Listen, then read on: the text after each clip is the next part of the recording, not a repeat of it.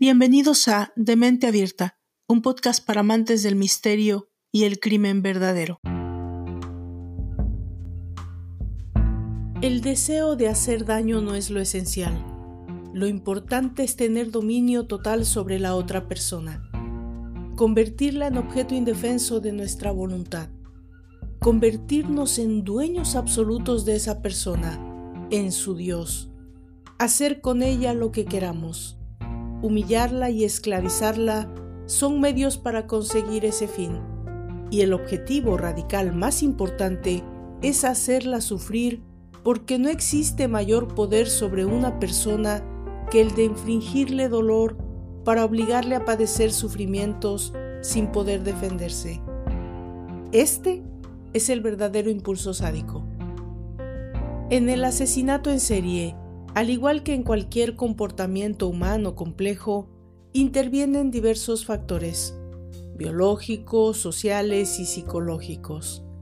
Entre los trastornos de personalidad, la psicopatía y el trastorno sádico de personalidad son las dos variantes que con más frecuencia aparecen interrelacionadas.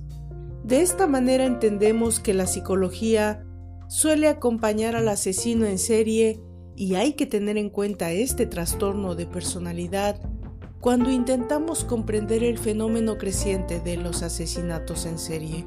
El trastorno sádico de personalidad es menos conocido y se discute más su relación con el crimen.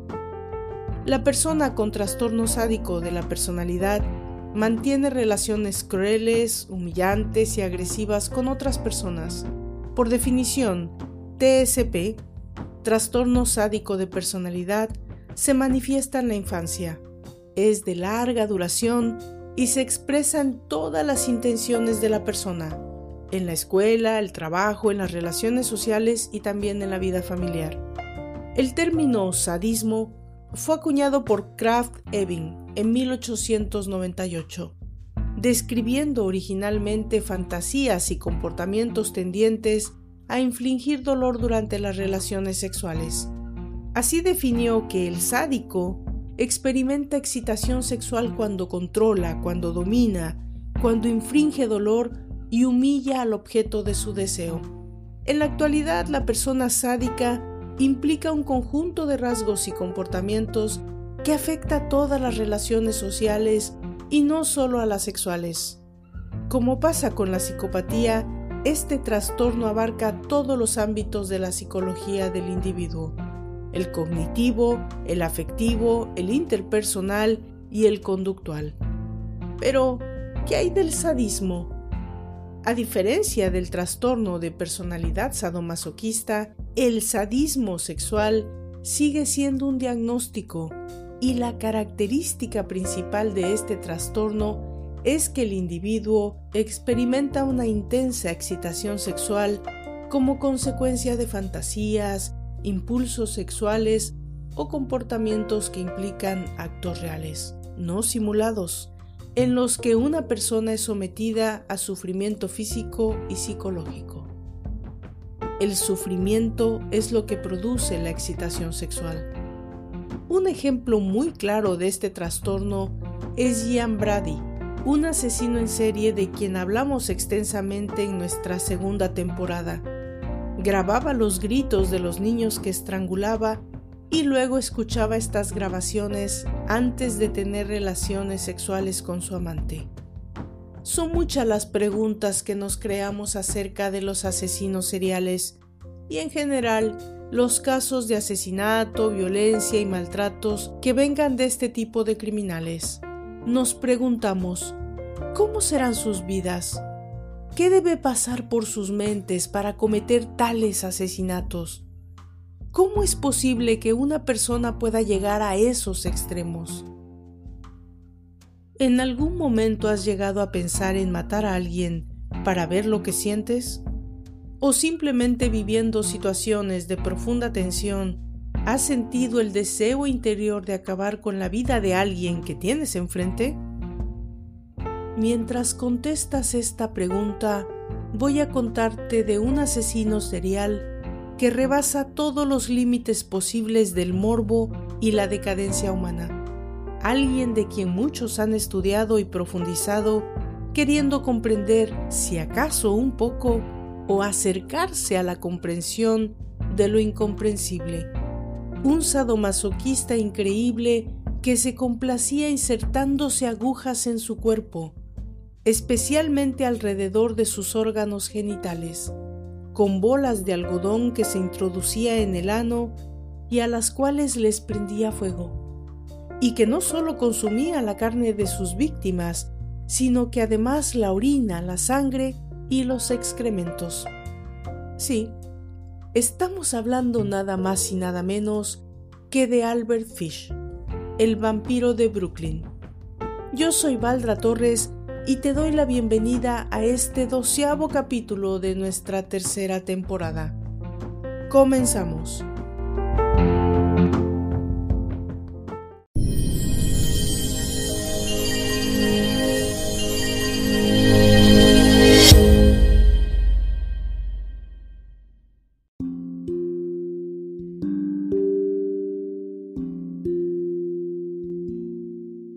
Pedófilo, sadomasoquista, asesino en serie y caníbal estadounidense. Estos son algunos de los atributos del tipo que se hizo conocido mundialmente como el verdadero boogeyman, el vampiro de Brooklyn, el hombre gris, el maníaco gris y el hombre lobo de Wisteria, una historia que parece sacada de una película de terror. Este violador de niños y caníbal se jactaba de tener hijos en todos los estados y al mismo tiempo declaró que el número total de ellos eran unos 100. Sin embargo, no se sabe si se refería a violaciones o canibalización, ni se sabe siquiera si esta declaración era verdadera. Fue sospechoso de al menos 5 asesinatos. De estos confesó 3 y dijo que había apuñalado al menos a otras 2 personas. Fue capturado años después de matar a Grace Budd, de 10 años, cuando envió una carta infame a la familia de la niña en la que narraba sus hechos. Fue condenado y ejecutado a la silla eléctrica. Pero ahora te voy a contar la historia completa de este loco que tenía obsesiones religiosas y se justificaba a sí mismo a través de su fe distorsionada.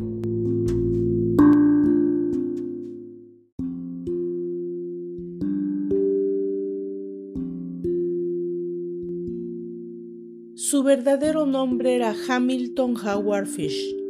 Nació en Washington, D.C., en la capital de los Estados Unidos, el 19 de mayo de 1870. Su padre, capitán de un barco fluvial y también fabricante de fertilizantes, era 43 años mayor que su madre. Él tenía 75 cuando nació Fish. Era estadounidense de ascendencia inglesa y su madre tenía ascendencia escocesa-irlandesa, también estadounidense. Fish era el más joven de los 4 hijos de la pareja: Walter, Annie, Edwin y Hamilton. A los 5 años perdió a su padre, quien falleció tras un infarto. Su madre, sin medios para mantener al niño, lo dejó en un orfanato, donde lo golpeaban con mucha frecuencia. Albert terminó descubriendo muy temprano que le gustaba el dolor físico y comenzó a tener erecciones cuando lo golpeaban. Esta fue su puerta de entrada al sadomasoquismo. Sobre todo este periodo de su vida, él mismo declaraba: «Viví allí hasta que cumplí casi los 9 años, y ahí fue cuando empecé mal. Nos golpearon sin piedad. Vi a los niños haciendo cosas que no deberían haber hecho». En 1880, su madre finalmente consiguió trabajo en el gobierno y pudo sacar al niño del orfanato. Tras la muerte de uno de sus hermanos y tras escapar de las monstruosidades del orfanato, Hamilton Howard Fish quiso cambiar su nombre por el de Albert Fish. Se justificó en este cambio de nombres diciendo que odiaba un apodo que los chicos le pusieron allí: jamón y huevos, que en inglés se menciona ham and eggs, un juego de palabras con su nombre real que sugería el relleno de un bocadillo de jamón y huevos. Cuentan que un día, alrededor de los 9 años, Fish estaba jugando encaramado en un cerezo cuando perdió el equilibrio y se cayó, lastimándose gravemente la cabeza, lo que luego le ocasionaría frecuentes dolores de cabeza y problemas mentales menores, características comunes entre la infancia de asesinos seriales. Sin embargo, algunas fuentes creen que esta caída no fue el origen de sus problemas mentales. La familia de Albert tenía una larga historia de enfermedades y trastornos mentales. Uno de sus tíos sufría fijaciones religiosas, uno de sus hermanos fue internado en un asilo y su hermana fue diagnosticada con angustia mental. A otros 3 familiares también se les diagnosticó una enfermedad mental y, para terminar de acomodar la plaza de este rompecabezas, su madre sufría de alucinaciones visuales.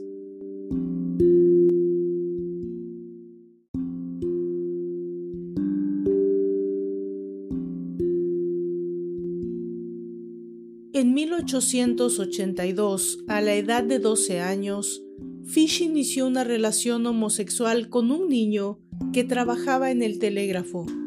Este lo alentó a practicar urolagnia, o sea, beber orina, y coprofagia, que es ingerir heces.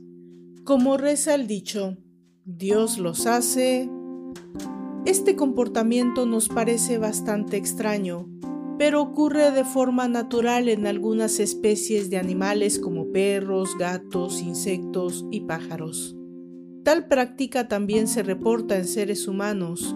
Sin embargo, bajo la caracterización de patología de orden psíquico o desviación sexual, variación de coprofilia. Fish también comenzó a visitar los baños públicos, donde veía niños desvestirse y pasaba la mayor parte de los fines de semana allí. A lo largo de su vida, escribía cartas obscenas a mujeres cuyos nombres adquirió de anuncios clasificados y agencias matrimoniales.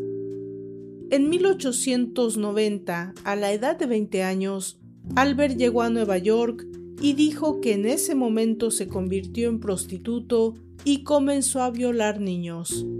En 1898, a los 28 años, su madre dispuso que se casara con una mujer 9 años menor, con la que tuvo 6 hijos: Albert, Anna, Gertrude, Eugene, John y Henry Fish. A lo largo de 1898, trabajó como pintor de casas. Según su propio testimonio, continuó agrediendo niños, en su mayoría menores de 6 años.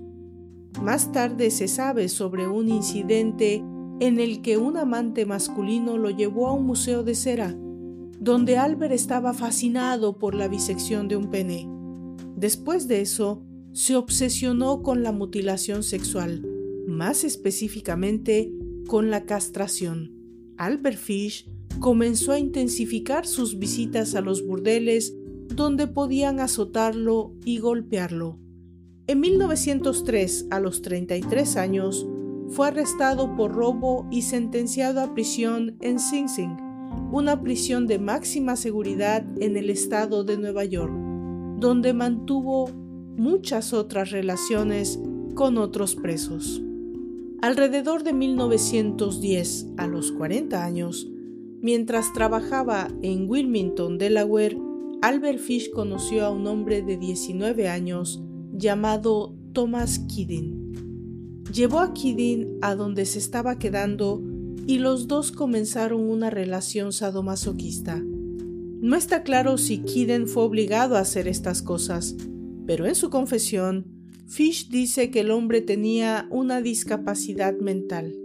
Después de 10 días, Fish lo llevó a una antigua granja donde comenzó a torturarlo en el transcurso de 2 semanas. Durante este tiempo, Fish cortó la mitad del pene de Kidding. «Nunca olvidaré su grito o la mirada que me dio», recordó más tarde. Originalmente tenía la intención de matar a Kidding y llevarse su cuerpo a su casa, pero temía que el clima cálido se acelerara y difundiera el olor putrefacto y así llamar la atención sobre él. Entonces, Albert vertió peróxido sobre la herida, envolvió su pene en un pañuelo cubierto de vaselina, dejó un billete de $10, besó a Kidding y se despidió. Tomé el primer tren para ir a casa. Nunca supe lo que le pasó ni traté de averiguarlo, dijo alguna vez. En enero de 1917, la esposa de Fish lo abandonó por otro hombre llamado John Straube, un handyman del que se enamoró. De esta manera, Albert tuvo luego que criar a sus hijos como padre soltero. Le dijo a un periódico que cuando su esposa lo dejó, se llevó casi todos los bienes de la familia. Fue por esta época que Albert comenzó a practicar la autolesión. Tomó bolas de algodón, las mojó en alcohol y las prendió fuego en la entrada de su ano. Comenzó a golpearse a sí mismo con una raqueta tachonada de clavos y aunque nunca consideró la agresión física o el abuso sexual en sus hijos, sí los animó a golpear sus nalgas con la misma raqueta tachonada de clavos que solía usar para él mismo. Se clavó agujas en el cuerpo, entre el recto y el escroto.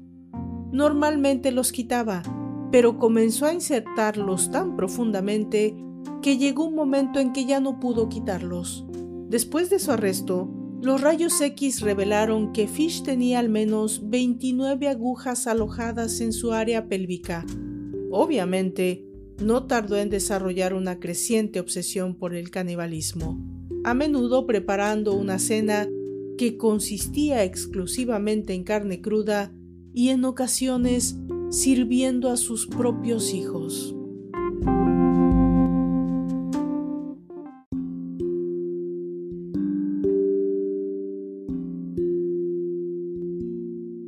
Alrededor de 1919, a los 49 años, apuñaló a un niño con discapacidad intelectual en Georgetown, Washington, D.C. Albert Fish eligió a personas con discapacidades mentales o negras como sus víctimas y explicó que entendía que estas personas no serían consideradas perdidas cuando las mataran porque nadie las extrañaba. Desde 1920, Albert Fish viajó a 23 estados norteamericanos pintando casas y vio en esta la oportunidad perfecta para cometer sus atrocidades con niños pequeños. Albert a menudo leía la Biblia y decía que la voz de Dios le decía que matara. El 11 de julio de 1924, a los 54 años, Fish encontró a Beatriz Kiel, de 8 años, jugando sola en el patio de la granja de sus padres en Staten Island, uno de los condados de Nueva York. Le ofreció dinero para que lo ayudara a buscar un ruibarbo, una planta comestible que se usaba como medicina en aquel entonces. Estaba a punto de salir de la finca para acompañarlo cuando su madre corrió tras ellos, recuperó a la niña y lo ahuyentó. Fish se fue, pero luego regresó por la noche al establo de los Kiels, donde intentó dormir, pero fue descubierto por Hans Kiel, el padre de la niña, quien lo obligó a salir. Durante 1924 y en los años siguientes, Albert sufrió de psicosis religiosa, con frecuentes alucinaciones e ilusiones donde sentía que Dios le estaba ordenando torturar, mutilar y abusar sexualmente de los niños. Fue a partir de ahí que comenzó a tener alucinaciones auditivas, escuchar voces en su cabeza. En una ocasión, se envolvió en una alfombra diciendo que estaba siguiendo las instrucciones del apóstol Juan. Justo antes del secuestro de Grace Budd, el más notable de sus extraños crímenes, Fish intentó probar sus instrumentos infernales en un niño al que había abusado previamente llamado Cyril Quinn. Quinn y sus amigos estaban jugando boxball también conocido como Foursquare, en una acera, cuando Fish se acercó y preguntó si habían almorzado. Cuando dijeron que no, los invitó a su apartamento a comer bocadillos. Mientras los dos muchachos jugaban a la lucha libre en un colchón, terminaron por levantarlo. Debajo vieron un cuchillo y una sierra pequeña. Tuvieron miedo y salieron corriendo del departamento.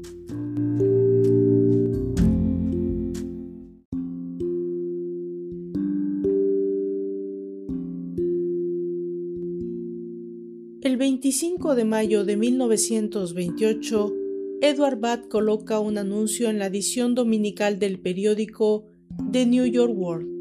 Un joven de 18 años quiere trabajar en el campo. Edward Budd, 406 West 15th Street. 3 días después, Albert Fish, de 58 años, visitó a la familia Budd en Manhattan, con el pretexto de contratar a Edward. Se presentó como Frank Howard, un granjero de Farmingdale, Nueva York. En su confesión, Fish dijo que planeaba atar y mutilar a Edward y dejarlo desangrarse hasta morir. Con eso en mente, Albert prometió contratar a Bud y su amigo Willie y dijo que vendría a recogerlos en unos días para trabajar en su granja. No se presentó en la fecha programada, pero envió un telegrama disculpándose con la familia Bud y establecieron una fecha posterior para ir a recogerlos. En la fecha prevista, Fish realizó su segundo encuentro con la familia Bud. En ese momento conoció a Grace, la hermana pequeña, que entonces tenía 10 años. Fue así cuando Fish, aparentemente, cambió de opinión sobre Edward y decidió hacer de Grace su víctima elegida. Para no flaquear con sus verdaderas intenciones, rápidamente inventó una historia sobre tener que ir a la fiesta de cumpleaños de su sobrina, muy cerca de allí, y logró convencer a los padres de la pequeña, Delia Flanagan y Albert Budd I, de dejar que Grace lo acompañara a esa fiesta en la casa de su supuesta hermana. Grace se fue con Fish y nunca regresó. El 5 de septiembre de 1930, más de 2 años después, la policía arrestó a un hombre llamado Charles Edward Pope, como sospechoso del secuestro de la pequeña. Charles fue acusado por su propia exesposa y estuvo preso 108 días. Entre su arresto y su juicio, el 22 de diciembre de 1930, pero no hubo pruebas contundentes y fue absuelto. Como era de esperar, durante el tiempo transcurrido entre el asesinato de Grace y su captura, 6 años después, Albert Fish vivió su vida con normalidad. Se volvió a casar el 6 de febrero de 1930 en Waterloo, Nueva York, con Estella Wilcox. Pero el matrimonio no duró y se divorciaron en tan solo una semana. Albert Fish fue arrestado en mayo de 1930, después de que le enviara una carta obscena a una mujer que respondió a un anuncio de trabajadora doméstica. Después de ese arresto en 1931, fue enviado al Hospital Psiquiátrico de Bellevue para observación, de donde salió poco después.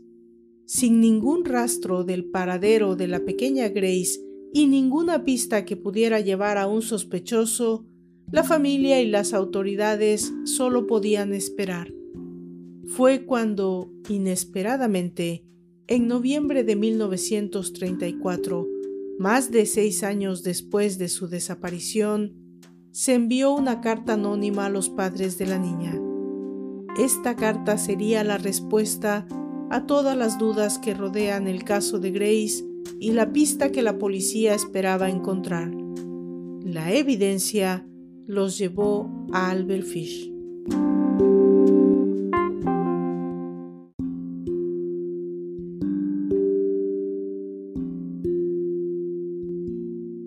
La señora Delia Budd era analfabeta y no podía leer la carta por sí misma, por lo que le pidió a su hijo que se la leyera.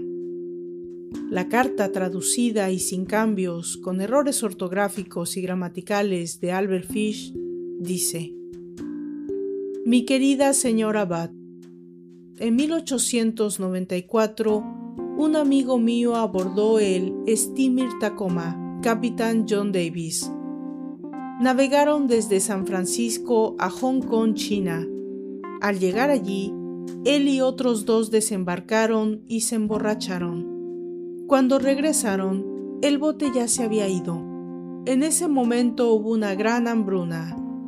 En China, la carne de cualquier tipo cuesta entre $1 y $3 la libra. Tan grande fue el sufrimiento entre los pobres que todos los niños menores de 12 años fueron vendidos a los carniceros para ser cortados y vendidos como comida, para evitar que otras personas murieran de hambre. Un niño o una niña menor de 14 años no estaba seguro en la calle. Puede ir a cualquier tienda y pedir bistec, chuletas o estofado de carne. Se sacaba la parte del cuerpo desnudo de un niño o una niña y se cortaba de él justo lo que querías. El lomo de un niño o niña, las nalgas, es la parte más dulce del cuerpo y se vende como chuleta de ternera, alcanzando el precio más alto. John permaneció allí tanto tiempo que adquirió el gusto por la carne humana. A su regreso a Nueva York, robó a dos niños, uno de 7 y otro de 11 años. Los llevó a su casa, los desnudó y los ató en un armario. Luego quemó todo lo que tenían. Varias veces al día y por la noche los golpeaba. Torturaba a los niños para que se les ablandara la carne.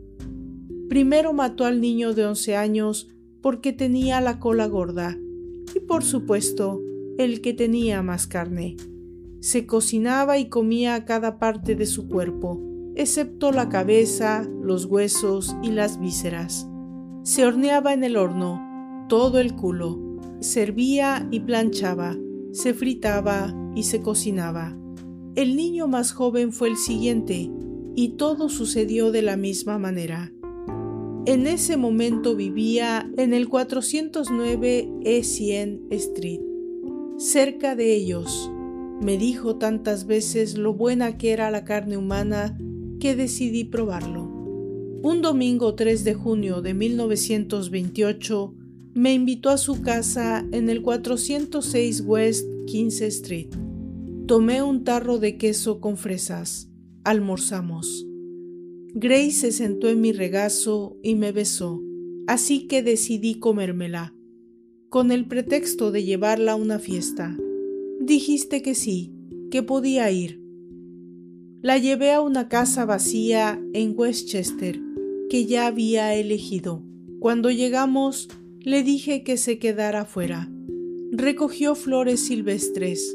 Subí las escaleras y me desnudé toda la ropa. Sabía que no me gustaría tener su sangre en ellos.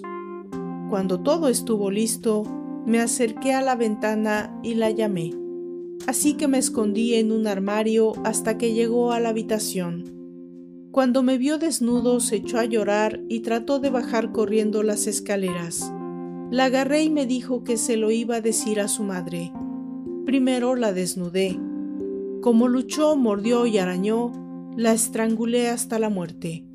Luego la corté en trozos pequeños para poder llevar su carne a mi apartamento, cocinarla y comerla, y así lo hice. Qué dulce y tierna fue su colita al horno. Me tomó 9 días comerme todo su cuerpo. No tuve sexo con ella. Sin embargo, podía haber tenido sexo porque quería. Murió virgen.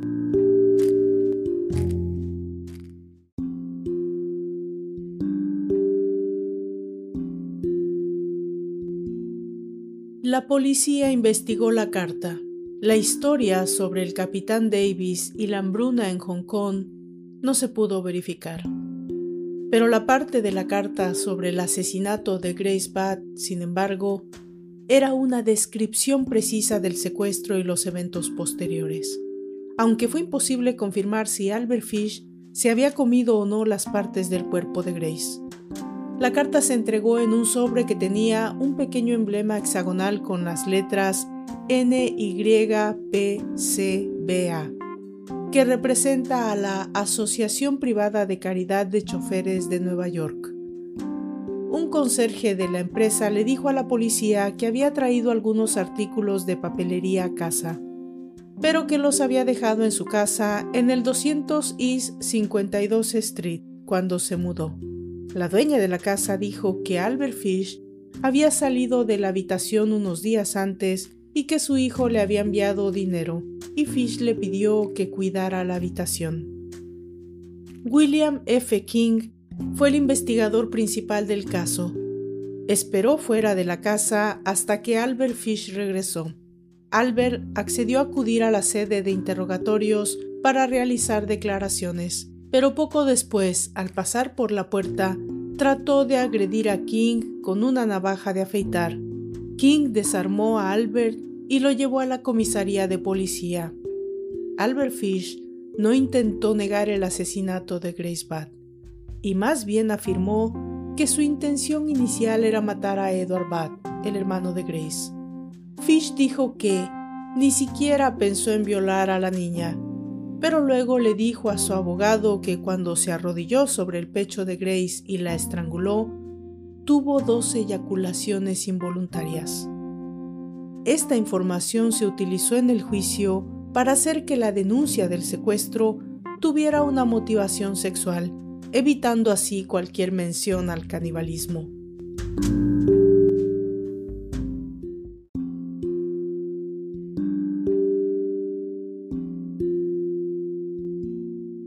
El 11 de febrero de 1927, el pequeño Bill Beaton, de 3 años, y su hermano de 12, estaban jugando en el pasillo de su apartamento de Brooklyn con su amigo de 4 años, Billy Gaffney.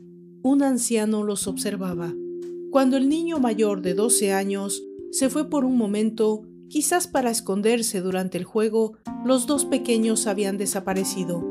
Beaton fue encontrado más tarde en el techo de los apartamentos. Cuando se le preguntó qué le pasó a Gaffney, Beaton dijo que el hombre del saco se lo llevó. El cuerpo de Gaffney nunca fue encontrado. Inicialmente, el asesino en serie Peter Kuczynowski era sospechoso del asesinato del niño.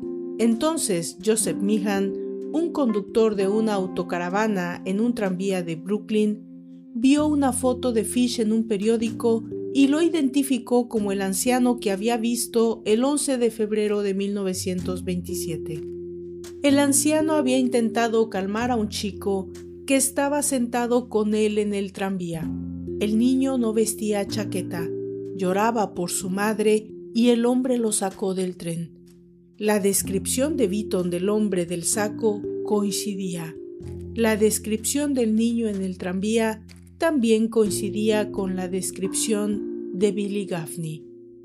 Los detectives en la sección de Manhattan de los desaparecidos lograron descubrir que Fish había trabajado como pintor de casas para una empresa de bienes raíces de Brooklyn durante febrero de 1927 y que el día de la desaparición de Billy Gaffney estaba trabajando en un lugar a pocos kilómetros de distancia, de donde fue secuestrado el niño. Albert Fish declaró lo siguiente en una carta a su abogado: «Lo llevé a los vertederos de la avenida Riker. Hay una casa que está lejos, no muy lejos de donde lo llevé. Allí llevé al niño. Lo desnudé y le até de pies y manos y lo amordacé con un trozo de tela sucia que encontré en la choza. Así que quemé su ropa, tiré sus zapatos. Después volví, tomé el tranvía hasta la calle 59 a las 2 a.m.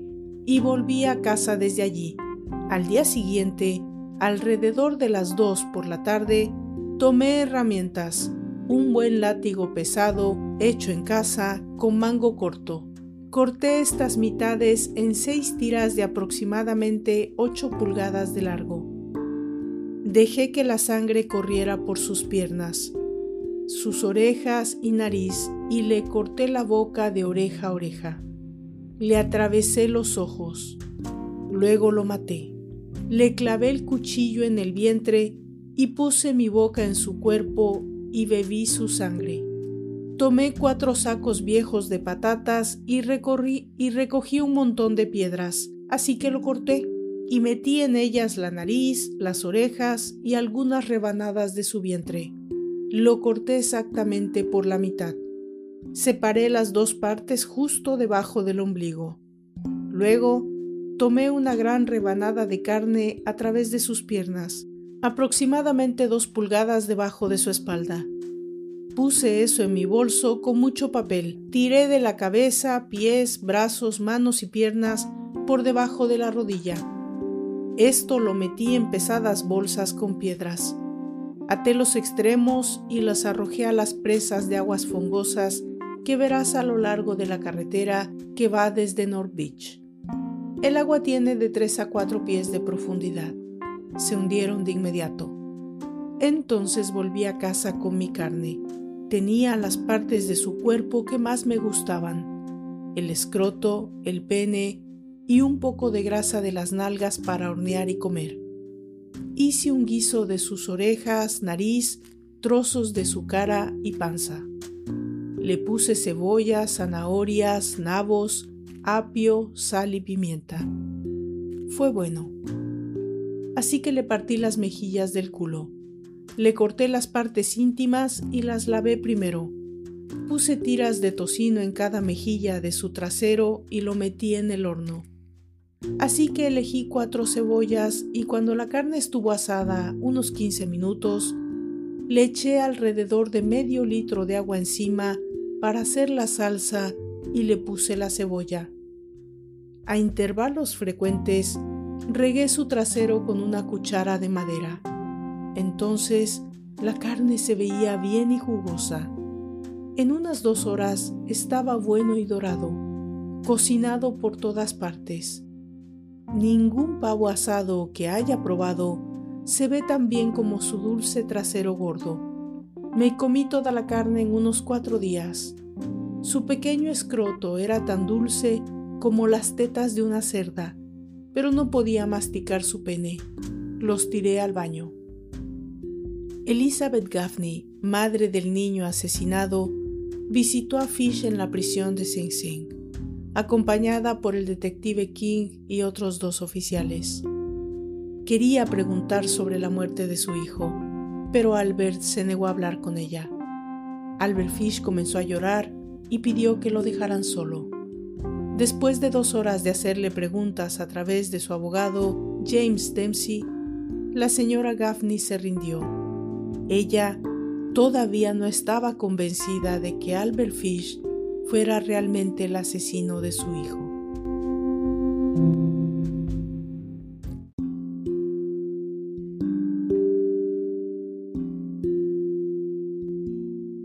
Durante la noche del 14 de julio de 1924, solo 3 días después de intentar secuestrar a Beatriz Kiel, de 8 años, de la granja de sus padres denunciaron la desaparición de un niño de 9 años llamado Francis McDonnell. No pudo regresar a casa después de jugar a la pelota con amigos en Port Richmond, en el vecindario de Staten Island. Se organizó una búsqueda exhaustiva y se encontró su cuerpo colgado de un árbol en el área boscosa cerca de su casa. Había sido agredido sexualmente y luego estrangulado con sus tirantes. Según la autopsia, McDonnell también había sufrido extensas laceraciones en las piernas y en el abdomen, y su tendón izquierdo había sido arrancado casi por completo de la carne. Albert Fish se negó a responsabilizarse de esto cuando fue arrestado, aunque luego declaró que tenía la intención de castrar al niño, pero se escapó cuando escuchó que alguien se acercaba a la zona. Amigos de McDonnell dijeron a la policía que se lo llevó un anciano con bigote gris. Un vecino también le dijo a la policía que observó al niño con un hombre de apariencia similar caminando por un sendero cubierto de hierba en los bosques cercanos. La madre de Francis, Anna McDonnell, dijo que vio al mismo hombre ese día. Ella le dijo a los periodistas: llegó arrastrando los pies por la calle, murmurando para sí mismo y haciendo movimientos extraños con las manos. Vi su espeso cabello gris y su largo bigote gris. Todo en él se veía descolorido y gris. Esta descripción resultó en que el misterioso extraño fuera conocido como el hombre gris. El asesinato de McDonnell permaneció sin resolver hasta el descubrimiento del verdadero asesino de Grace Budd.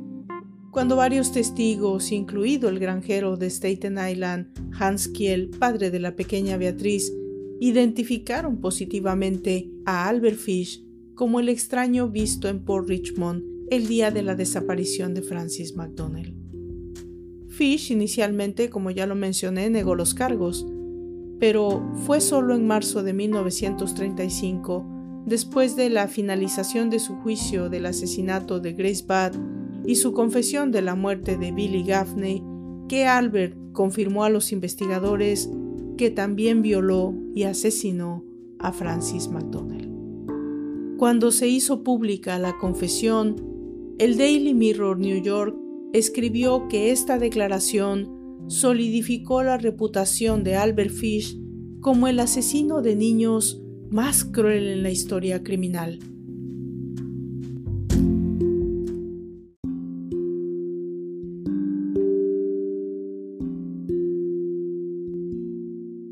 El juicio de Albert Fish por el asesinato de Grace Budd comenzó el 11 de marzo de 1935 en White Plains, Nueva York, y duró 10 días.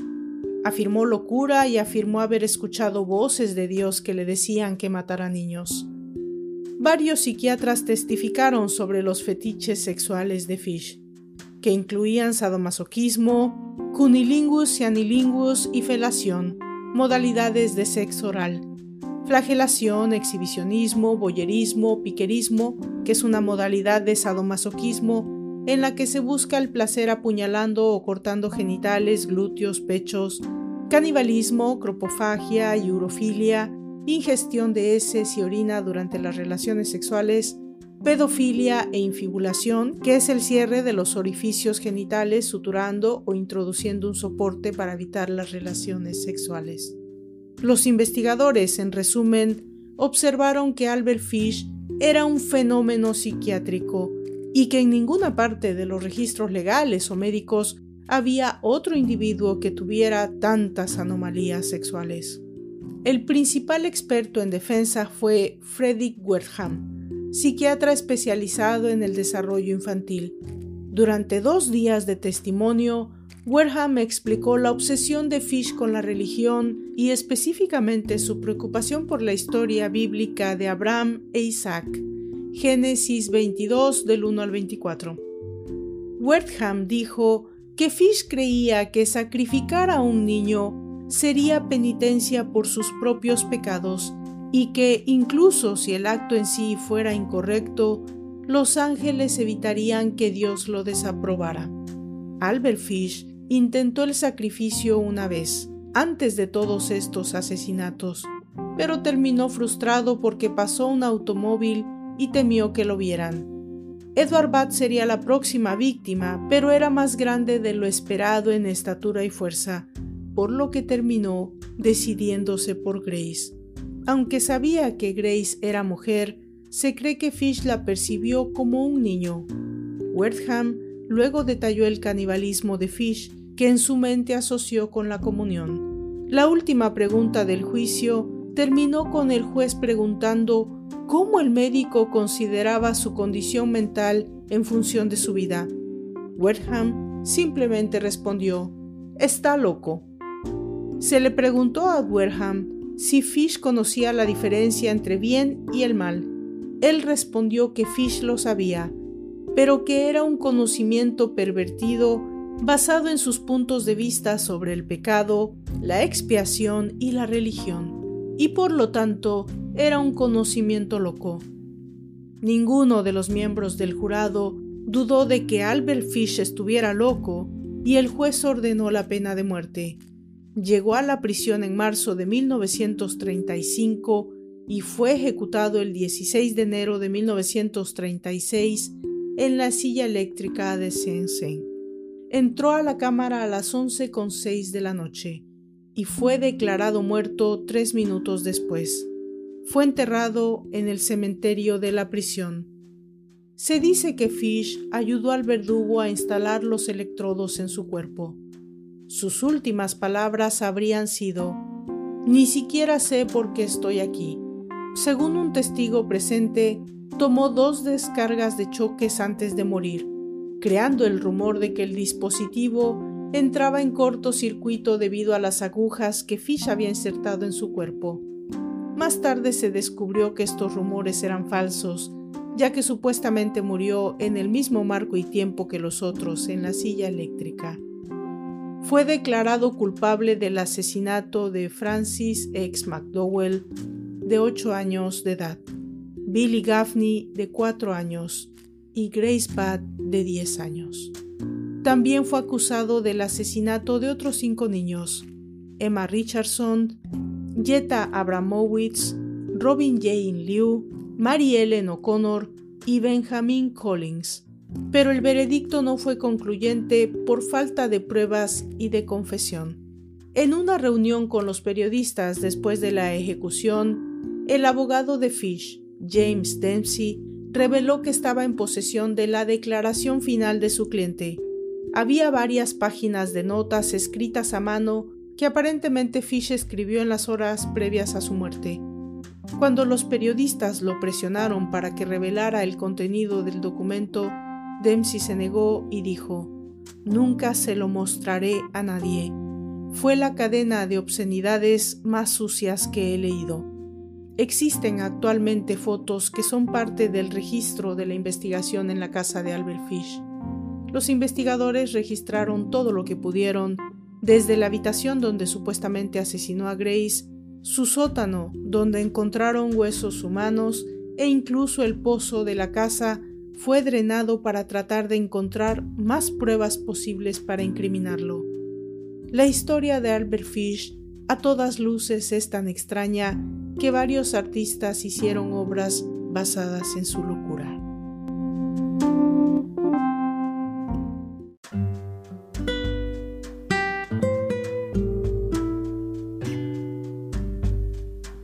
De esta manera llegamos al final de este pesado, de verdad pesado y difícil capítulo número 12 relacionado con este personaje que no puedo decir que sea enigmático, pero este terrible personaje que es Albert Fish. Yo me despido de ustedes, no sin antes invitarlos a que me sigan en mis redes sociales, en Facebook, en Twitter, en Instagram, en TikTok y por supuesto si me están escuchando desde el canal de YouTube, le den me gusta, se suscriban al canal y por favor compartan el contenido para darle más visibilidad al proyecto. Yo soy Baldra Torres y nos encontramos en el próximo capítulo, en el número 13 de esta 3ª temporada dedicada a asesinos seriales. Hasta entonces.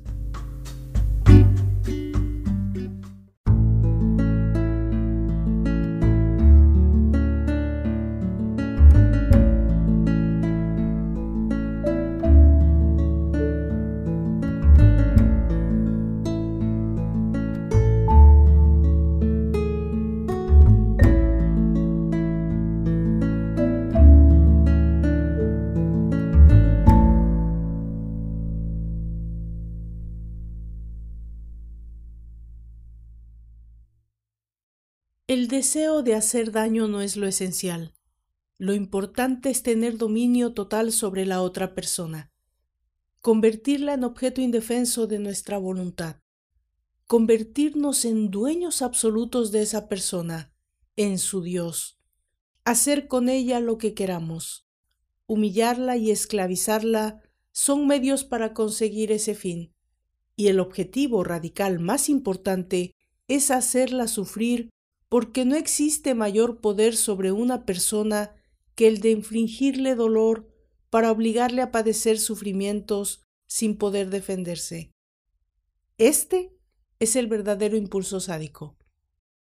En el asesinato en serie, al igual que en cualquier comportamiento humano complejo, intervienen diversos factores, biológicos, sociales y psicológicos. Entre los trastornos de personalidad La psicopatía y el trastorno sádico de personalidad son las dos variantes que con más frecuencia parecen interrelacionadas. De esta manera entendemos que la psicología suele acompañar al asesino en serie y hay que tener en cuenta este trastorno de personalidad cuando intentamos comprender el fenómeno creciente de los asesinatos en serie.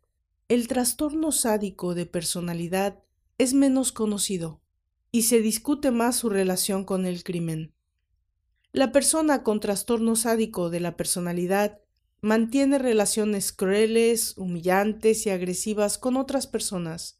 Por definición, TSP, trastorno sádico de personalidad, se manifiesta en la infancia, es de larga duración y se expresan todas las intenciones de la persona, en la escuela, el trabajo, en las relaciones sociales y también en la vida familiar. El término sadismo fue acuñado por Krafft-Ebing en 1898.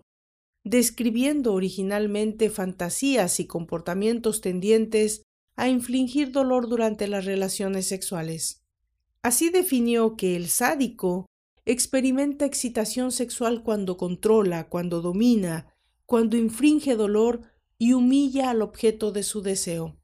En la actualidad, la persona sádica implica un conjunto de rasgos y comportamientos que afecta a todas las relaciones sociales y no solo a las sexuales. Como pasa con la psicopatía, este trastorno abarca todos los ámbitos de la psicología del individuo: el cognitivo, el afectivo, el interpersonal y el conductual. Pero, ¿qué hay del sadismo?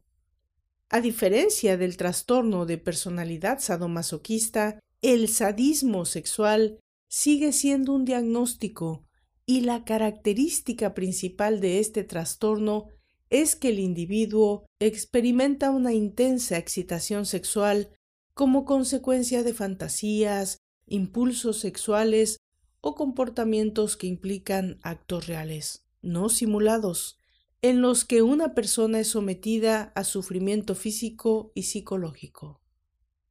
El sufrimiento es lo que produce la excitación sexual. Un ejemplo muy claro de este trastorno es Ian Brady, un asesino en serie de quien hablamos extensamente en nuestra segunda temporada. Grababa los gritos de los niños que estrangulaba y luego escuchaba estas grabaciones antes de tener relaciones sexuales con su amante. Son muchas las preguntas que nos creamos acerca de los asesinos seriales y en general los casos de asesinato, violencia y maltratos que vengan de este tipo de criminales. Nos preguntamos, ¿cómo serán sus vidas? ¿Qué debe pasar por sus mentes para cometer tales asesinatos? ¿Cómo es posible que una persona pueda llegar a esos extremos? ¿En algún momento has llegado a pensar en matar a alguien para ver lo que sientes? ¿O simplemente viviendo situaciones de profunda tensión, has sentido el deseo interior de acabar con la vida de alguien que tienes enfrente? Mientras contestas esta pregunta, voy a contarte de un asesino serial que rebasa todos los límites posibles del morbo y la decadencia humana. Alguien de quien muchos han estudiado y profundizado, queriendo comprender, si acaso un poco, o acercarse a la comprensión de lo incomprensible. Un sadomasoquista increíble que se complacía insertándose agujas en su cuerpo, especialmente alrededor de sus órganos genitales, con bolas de algodón que se introducía en el ano y a las cuales les prendía fuego, y que no solo consumía la carne de sus víctimas, sino que además la orina, la sangre y los excrementos. Sí, estamos hablando nada más y nada menos que de Albert Fish, el vampiro de Brooklyn. Yo soy Baldra Torres y te doy la bienvenida a este 12º capítulo de nuestra tercera temporada. Comenzamos.